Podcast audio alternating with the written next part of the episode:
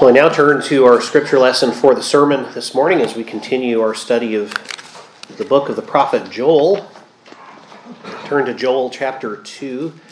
We'll be reading verses 12 through 17 this morning.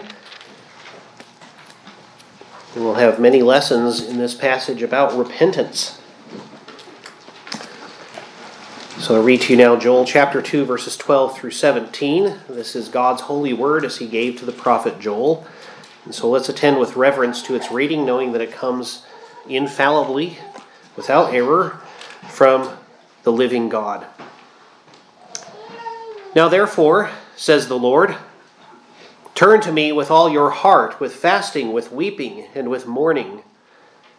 So rend your heart and not your garments. Return to the Lord your God, for he is gracious and merciful, slow to anger, and of great kindness.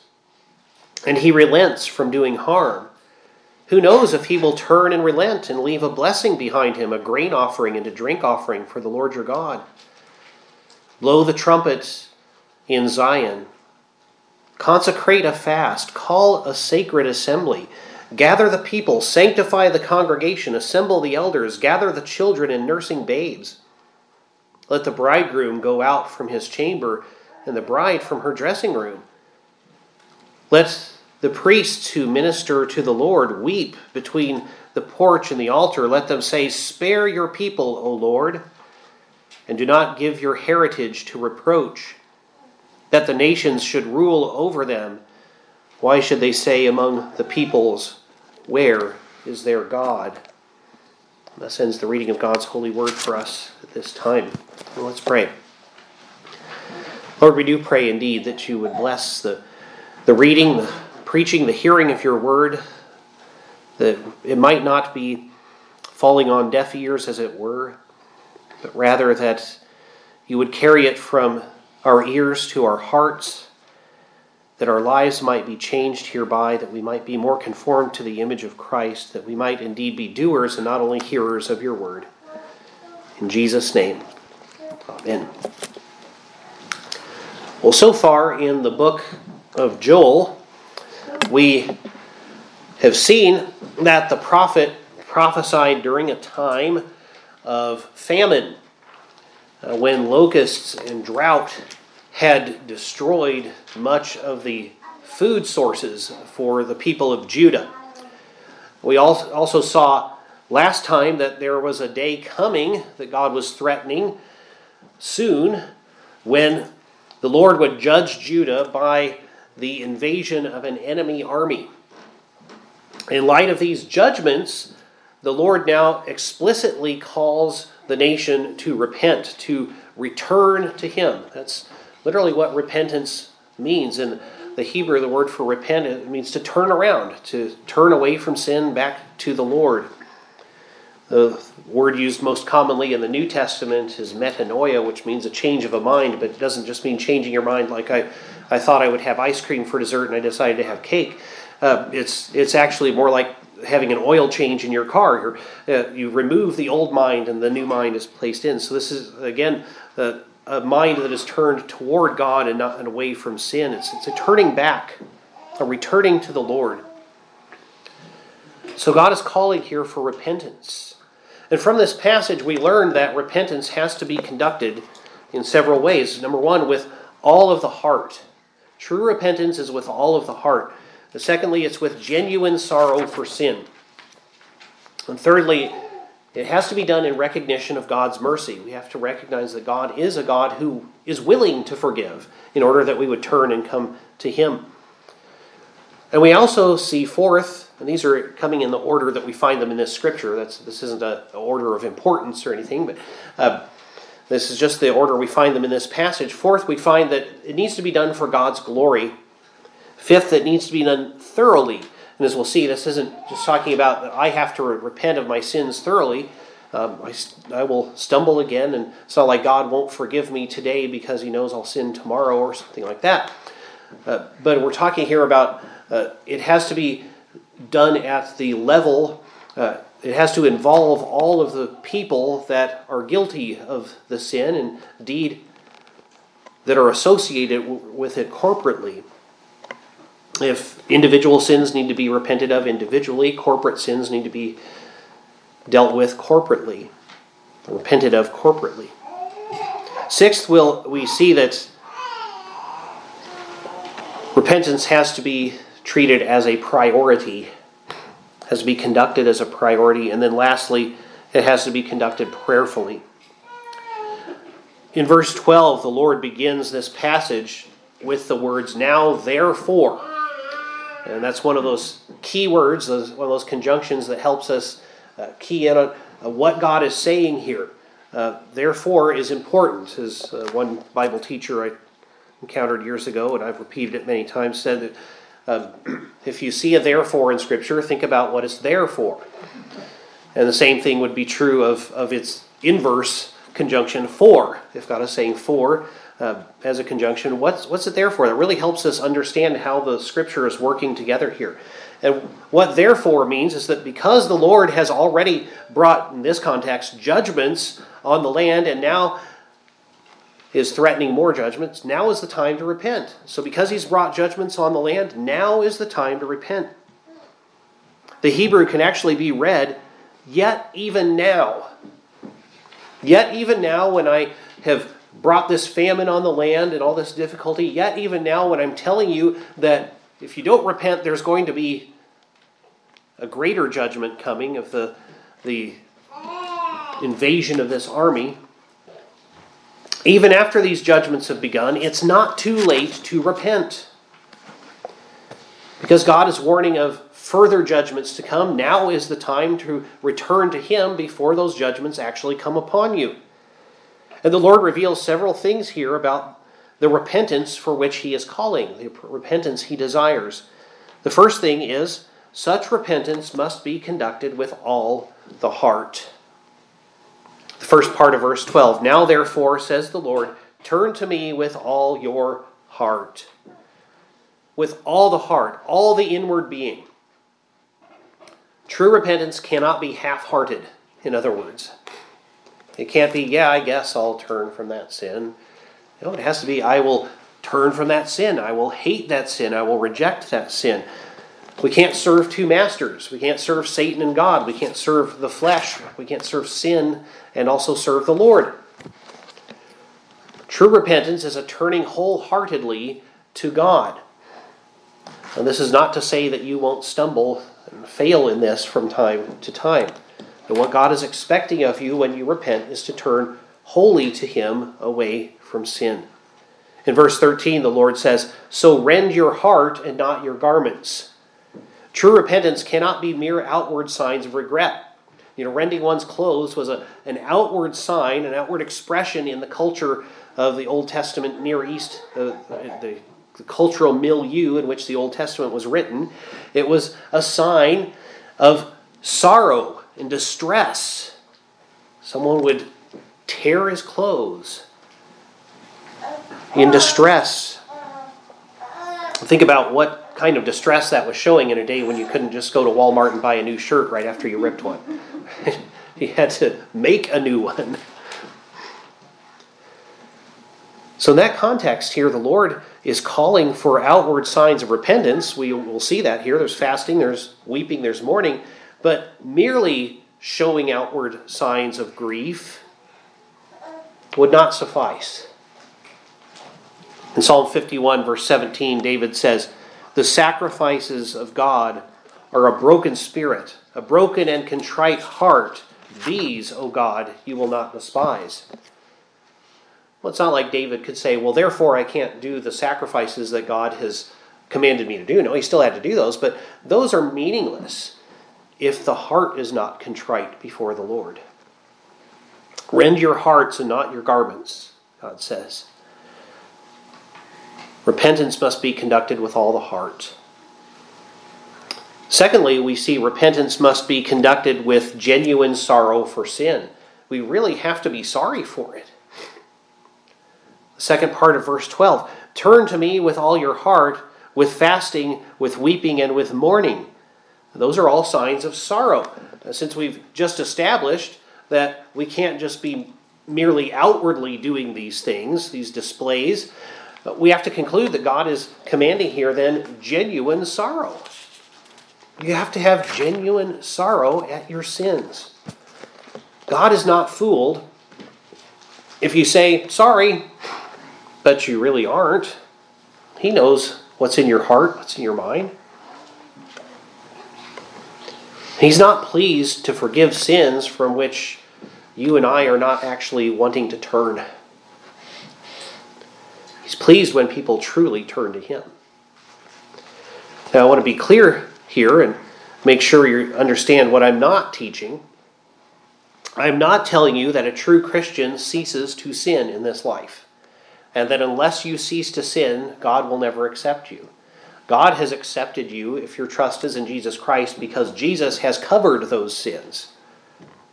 You're still going to stumble in sin in this life.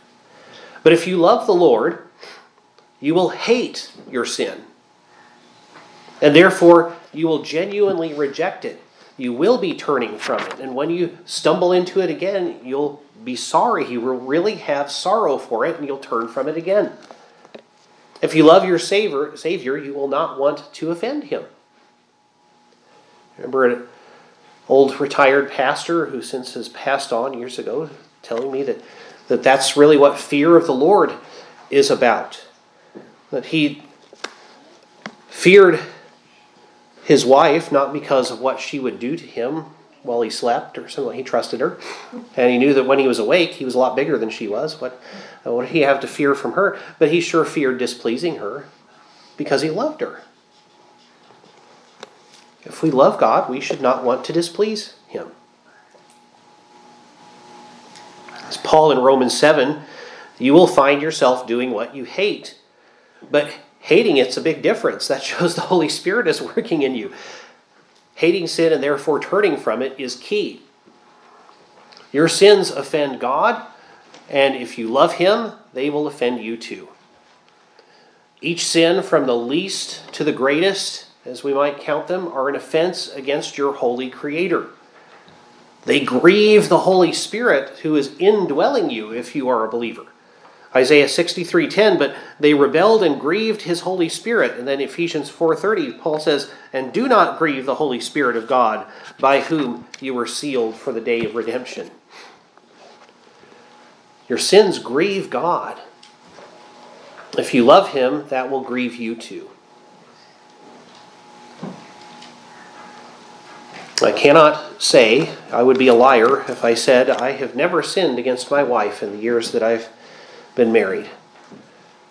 But when I realize I have, I grieve it. It hurts me because it hurts her. And the same thing should be true, and even more so, in my relationship with the Lord. When He's grieved at what I do and think and say, I should be grieved too. And so, genuine repentance involves being truly sorry for your sins, having true sorrow. Fasting is, is, among other things, a sign of grief, a sign of sorrow.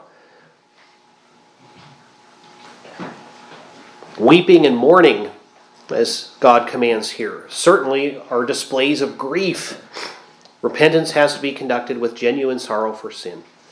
Thirdly, repentance must be conducted in recognition of God's mercy. You know, why would you even go to God in repentance if you couldn't trust that He was merciful? The rest of verse 13 and verse 14 Return to the Lord your God, for he is gracious and merciful, slow to anger, and of great kindness. And he relents from doing harm. Who knows if he will turn and relent and leave a blessing behind him, a grain offering and a drink offering for the Lord your God? Repentance, genuine repentance, is never an empty act. It's never a futile act because God is willing to forgive. God is ready and willing to forgive. We'll see more of this next time, Lord willing. 1 John 1 8 and 9. If we say that we have no sin, we deceive ourselves, and the truth is not in us. If we confess our sins, he is faithful and just to forgive us our sins. There's another lesson there, just as an aside. The reason God is faithful and just to forgive our sins, if we're in Christ, is because Christ already paid for them, and he doesn't do a double jeopardy here. He doesn't make the, the penalty be paid twice. He is faithful and just to forgive us our sins and to cleanse us from all unrighteousness. What if we confess our sins, if we turn to God in repentance? God is gracious. He gives good things that we don't deserve. He's merciful. He withholds bad things that we do deserve. He is right to be angry at our sins, but he's slow to anger. He's kind. He prefers to give good things. He relents from doing harm, Joel says. That is, whenever he threatens punishment for sins, there is always a window of opportunity to repent and avoid the consequences that he's threatening. Think of the prophet Jonah preaching to Nineveh. The proclamation the Lord gave him to preach was Yet 40 days and Nineveh shall be overthrown. But Nineveh repented, and God relented. Yes, Nineveh was eventually overthrown, but it wasn't overthrown in that 40 days. God did not change his mind. He knew all, all along what was going to happen, but he turned back from the course that, from a human perspective, he appeared to be on. And Jonah confessed that he had actually wanted Nineveh to be destroyed. He wanted Nineveh to be overthrown. Nineveh is the capital of the Assyrian Empire. He wanted the Assyrians to be overthrown. They were a threat to Israel, and in fact, became God's instrument for destroying the northern kingdom of Israel later on. And Jonah feared that if he preached this warning, the Ninevites would repent and God would not destroy the city. We read that in Jonah 4, verse 2. So he prayed to the Lord and said, Ah, Lord, was not this, the fact that God relented from destroying Nineveh, was not this what I said when I was still in my country? Therefore I fled previously to Tarshish, for I know that you are a gracious and merciful God, slow to anger and abundant in loving kindness, one who relents from doing harm. Repentance relies on that fact. It relies on the fact that God is merciful. Otherwise, it would be of no avail. Repentance must be conducted in recognition of God's mercy. And notice there, he says, if who knows? If we repent, that God might not bring this disaster he has threatened upon us, that he will bring us to a point where there are grain offerings and wine offerings back into the temple because we have the prosperity that we once enjoyed.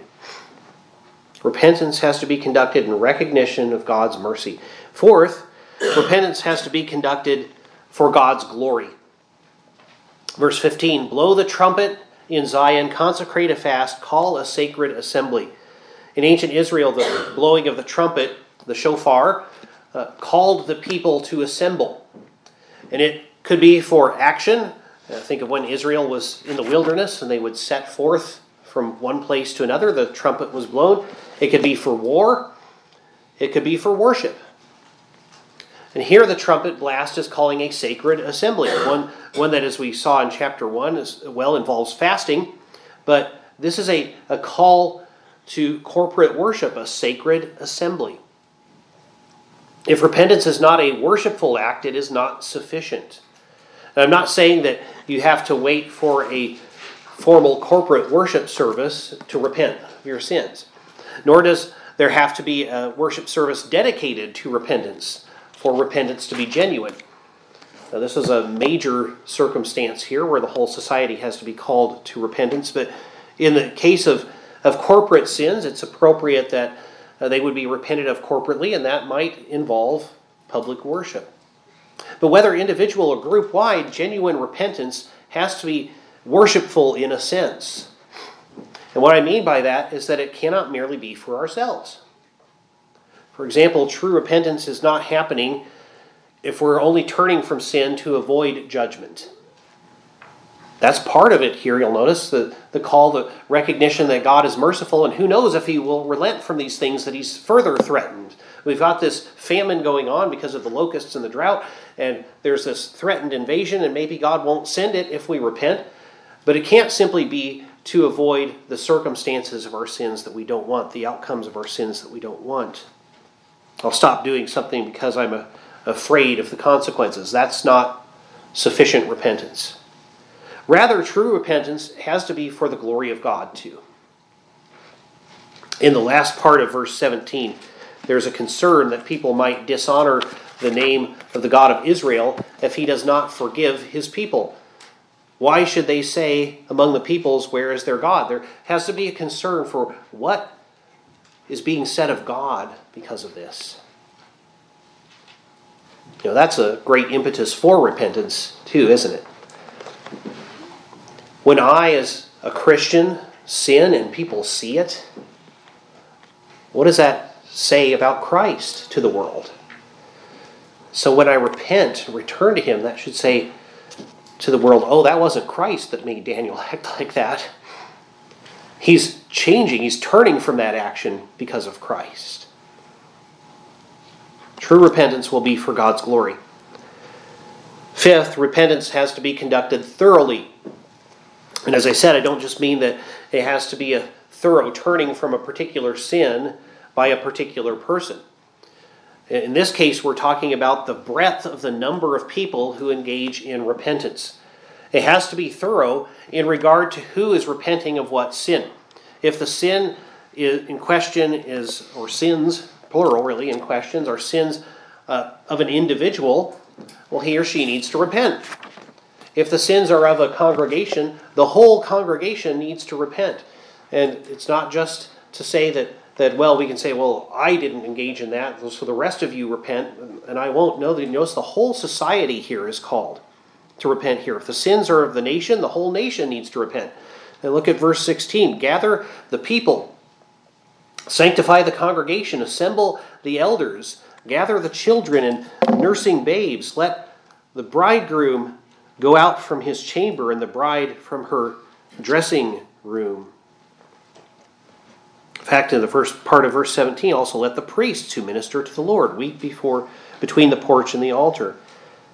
In this case, everyone is called to do this service of repentance. And how many of the babies that were called to that act of repentance do you think had actually engaged in the sins that brought this on the society? No.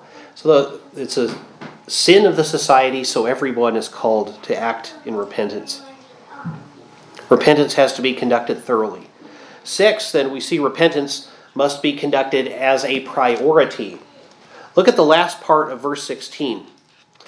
Let the bridegroom go out from his chamber, and the bride from her dressing room.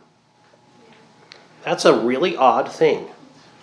It might not sound odd to you and me, but if you were an ancient Israelite or an ancient person from the, from the kingdom of Judah here, you would think that's weird. Ordinarily, in the Old Testament, the bride and groom were exempted from societal responsibilities for a year.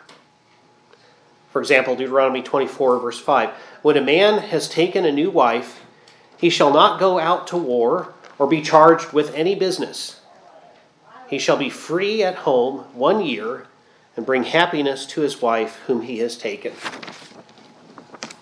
So, in other words, he can't be uh, charged with any business. That means that uh, an official, for example, a, a, government official or king can't say, I'm sending you on a journey to Syria with a message from me or something like that. No, can't do that to him.